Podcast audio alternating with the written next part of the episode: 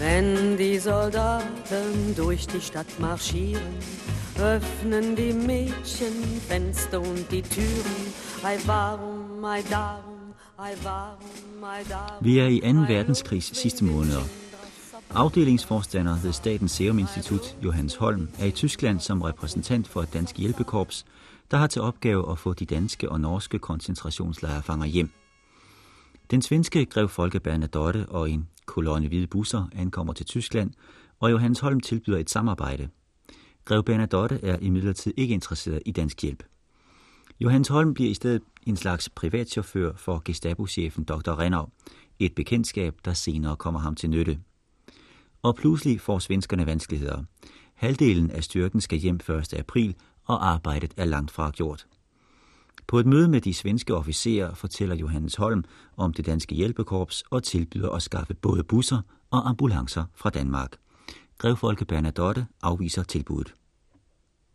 Efter det generalstabsmøde var jeg igen i det svenske øh, hovedkvarter, altså officersmæssen, og talte navnet med mine to gode venner, Dr. Arnoldsen og kaptajn Folke, som jeg havde lært nøje at kende, og dem fortalte jeg for første gang alle de forberedelser, man havde lavet fra Danmark i det danske hjælpekorps.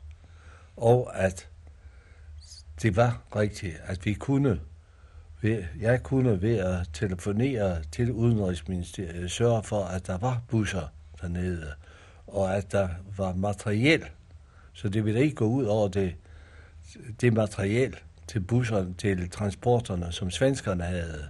Alt kunne skaffes fra Danmark. De var begge to stærkt ophidsede over det svar, øh, Bernadotte havde givet mig. Og jeg tror nok, at de samme aften talte med Bernadotte. Fordi ved mødet næste morgen, det var på det, på det møde, hvor øverste Bjørk skulle tage afsked med hele kolonnen, fordi han skulle til Stockholm,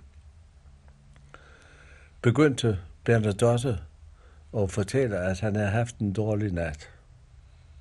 Han havde ligget og tænkt over, hvordan man skulle udføre den vanskelige opgave og få alle de der mange fanger transporteret til Nøgen Gamme. Og han ville gerne endnu en gang høre, hvad det var, jeg havde stillet forslag om den foregående dag. Det forklarede jeg. Og han sagde, ja, det, er, det giver selvfølgelig nogle muligheder, men øh, jeg vil nødig bestemme, om vi skal sørge for at tage imod et sådan tilbud fra Danmark, og derfor stillede han spørgsmålet til officersgruppen, der var der, om man skulle modtage hjælp fra Danmark. Og svaret var et rungende ja. Hvad gjorde du så? Ringede du hjem?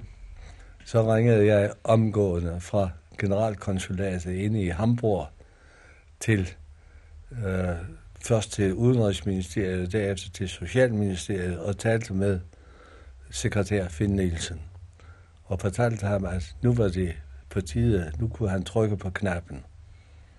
Og det fortalte han, det kunne han. Og at den første transport skulle han have klar til afgang næste morgen. Jeg sagde, at det var vigtigt, at der kom en transport helst i løbet af 24 timer dernede, så den skulle helst være der den følgende dag. Hvorfor var det vigtigt? For at vise Bernadotte og svenskerne, at det var rigtigt, at det kunne gøres. Den første transport var der og kørte direkte til øh, Stift Rosenborg og kunne meddele, at nu stod der busser der parat til at føre, der havde man brug for at, at føre nogle af de syge fra Nøgengamme til uh, den danske grænse, og uh, det fik jeg besked om, at det kunne de gå i gang med straks. Og den følgende dag, eller to dage efter, kom der en, den første meget store transport direkte til øh, uh, Frederiksrue. Den blev ført af Finn Nielsen. Han fortalte mig per telefon, at den ville være ved den danske grænse om eftermiddagen, og øh, da han ikke kendte turen gennem Hamburg til Frederiksruhe, bad han mig om at være nord for Altona og tage imod dem, og det var jo at føre den gennem Hamburg. De snørklede veje på grund af bombardementerne til Frederiksruhe, hvor der i de følgende dage kom yderligere konvojer af danske busser. Vil det sige, at øh, da fangerne blev ført hjem fra Nøgen Gamme og til Danmark, der var det øh, for langt største, størstepartens vedkommende øh, danske busser, der sørgede for den del af transporten? Ja, og det var også danske busser og ambulancer, der bragte mange af fangerne fra de forskellige koncentrationslejre og fængsler til Nøgengamme. Transporten fra Nøgengamme til Danmark foregik praktisk talt udelukkende ved danske busser og ambulancer. Og dansk personel, eller hvad? Udelukkende dansk personel. Man havde hovedkvarter i Nøgengamme, i uh, Frederiksruhe.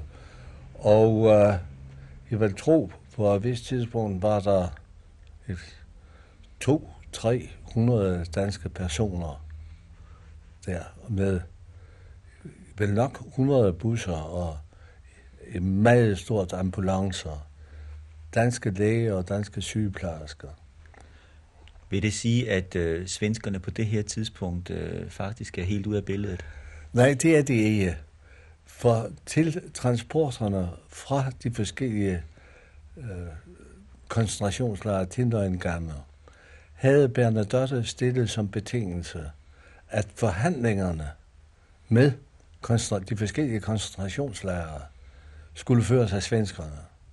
Derfor skulle der være en, mindst én svensker med hver konvoj, der blev udsendt fra Frederiksruhe med danske busser og, og ambulancer. Men det var dansk personale. Samtidig var der en hel del dansk personale på de svenske busser. Det viste sig, at man havde fået lov til at beholde 24 busser af de svenske dernede. Men der var ikke chauffører nok. Der skulle være to chauffører på hver bus. Og der var ikke så mange svenske chauffører. Derfor blev det lavet sådan, at på hver af de svenske busser var der en dansk chauffør og en svensk. Nu siger du, at der fra det her tidspunkt, der var der 24 svenske busser. Hvor mange var der i alt af køretøjer, vil du tro? Jeg ved det ikke. Men der var i hvert fald over 100 busser fra Danmark. Og jeg vil tro, der var et halvt hundrede ambulancer. Men det var jo ikke kun et øh, spørgsmål om, om busser. Der var vel også noget med forplejning og sådan videre. Hvem, hvem klarede det? Forplejningen fik man fra Danmark. Transporterne fra Nøgengamme til øh, Padborg foregik jo med danske busser. Og de fik på tilbagevejen transporterede de alt, hvad der var nødvendigt. Så man havde et mægtigt lager i, i selve Frederiksrude. Man fik ikke til de der transporter brug for det mægtige lager af madvarer, man havde oplagret i selve Stift Rosenborg, og senere også i skjult i en lade. Det fik man først brug for øh, til øh, de meget sene transporter af de ikke-skandinaviske fanger. Du talte om før, at, øh, at mad var godt som bestikkelse. Ved hvilke lejligheder havde du brug for at bestikke Gestapo? Ved mange lejligheder. Øh, det var navnlig i Gestapo-hovedkvarteret, hvor det kom til at spille en større rolle øh, Dr. Reynov havde forklaret mig, at når vi tog til Gestapo-hovedkvarteret og skulle forhandle, så var det fornuftigt at have nogle madpakker med. Og det havde jeg. Jeg fik dem udleveret altid af Finn Nielsen, som stod for lageret, og afleverede diskret nogle madpakker. Et øh, specielt kapitel i det her, det er øh, de danske jøder i øh, lejren i Theresienstadt. Hvem fik dem hjem? Ja, det var et meget indviklet spørgsmål og forklaret. I de møder med Bernadotte og de svenske officerer, jeg havde deltaget i, hvor man lavede planer om at afhente fangerne fra de forskellige koncentrationslejre, havde jeg adskillige gange gjort opmærksom på, at vi også havde mellem 300 og 400 danske jøder siddende i Theresienstadt. Det havde man åbenbart enten ignoreret, eller i hvert fald ikke taget sig af. Da vi kom hen i april, den, og det var vel cirka 7. og 8. april, hvor Bernadotte var i øh, Frederiksrue, og hvor man lagde planer for øh, hjembringelsen, eller øh, sammenbringelsen af fangerne, gjorde jeg opmærksom på, at nu er det på høje tider at gøre noget ved de danske jøder, der sad i Theresienstadt. Vi fulgte selvfølgelig med i, hvor krigsfronterne var, og man kunne se, at de allierede Vestfronten var ved at møde Østfronten, russerne, i nærheden af Dresden. Og for at nå til Theresienstadt skulle man passere Dresden. Theresienstadt lå i Tjekkoslovakiet i nærheden af Prag. Og at det var på tide, og hvis man skulle have en chance for at få nogen bragt fra Theresienstadt til den danske grænse, så måtte det ske nu. Og det gjorde jeg i denne møde Bernadotte opmærksom på. Og der var det, at Bernadotte fortalte, at svenskerne kunne ikke gøre noget ved jøderne. Hvorfor det? Han havde diskuteret spørgsmålet med den tyske officer, som var mellemmand mellem ham og Himmler. Det var chefen for efterretningsvæsenet under Reichs øh, Sikkerhedshavdamt, en grev Schellenberg. Han havde diskuteret det med Schellenberg, og Schellenberg havde sagt, at det var udelukket, at man kunne hente de danske jøder. Og hvis Bernadotte gjorde det, så ville det muligvis gå ud over de transporter, der var lovet for de øvrige skandinaviske fanger. Og Bernadotte sagde, at jeg har lovet Grev Schellenberg ikke at røre ved det spørgsmål. Hvad kunne du gøre ved det? Det første, jeg gjorde, det var at meddele det til Frans Vass, som på det tidspunkt var installeret dernede. Og han blev selvfølgelig stærkt ophidset og henvendte sig omgående til Bernadotte for at få opklaret spørgsmålet og kom tilbage og fortalte, at han havde fået den samme besked, som jeg havde fået, at svenskerne kunne ikke gøre noget ved at transportere de danske jøder fra Theresienstadt.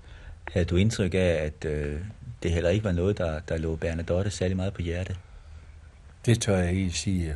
Men indstillingen var i hvert fald, at han nægtede, at der var svensk deltagelse overhovedet i transport af jøder.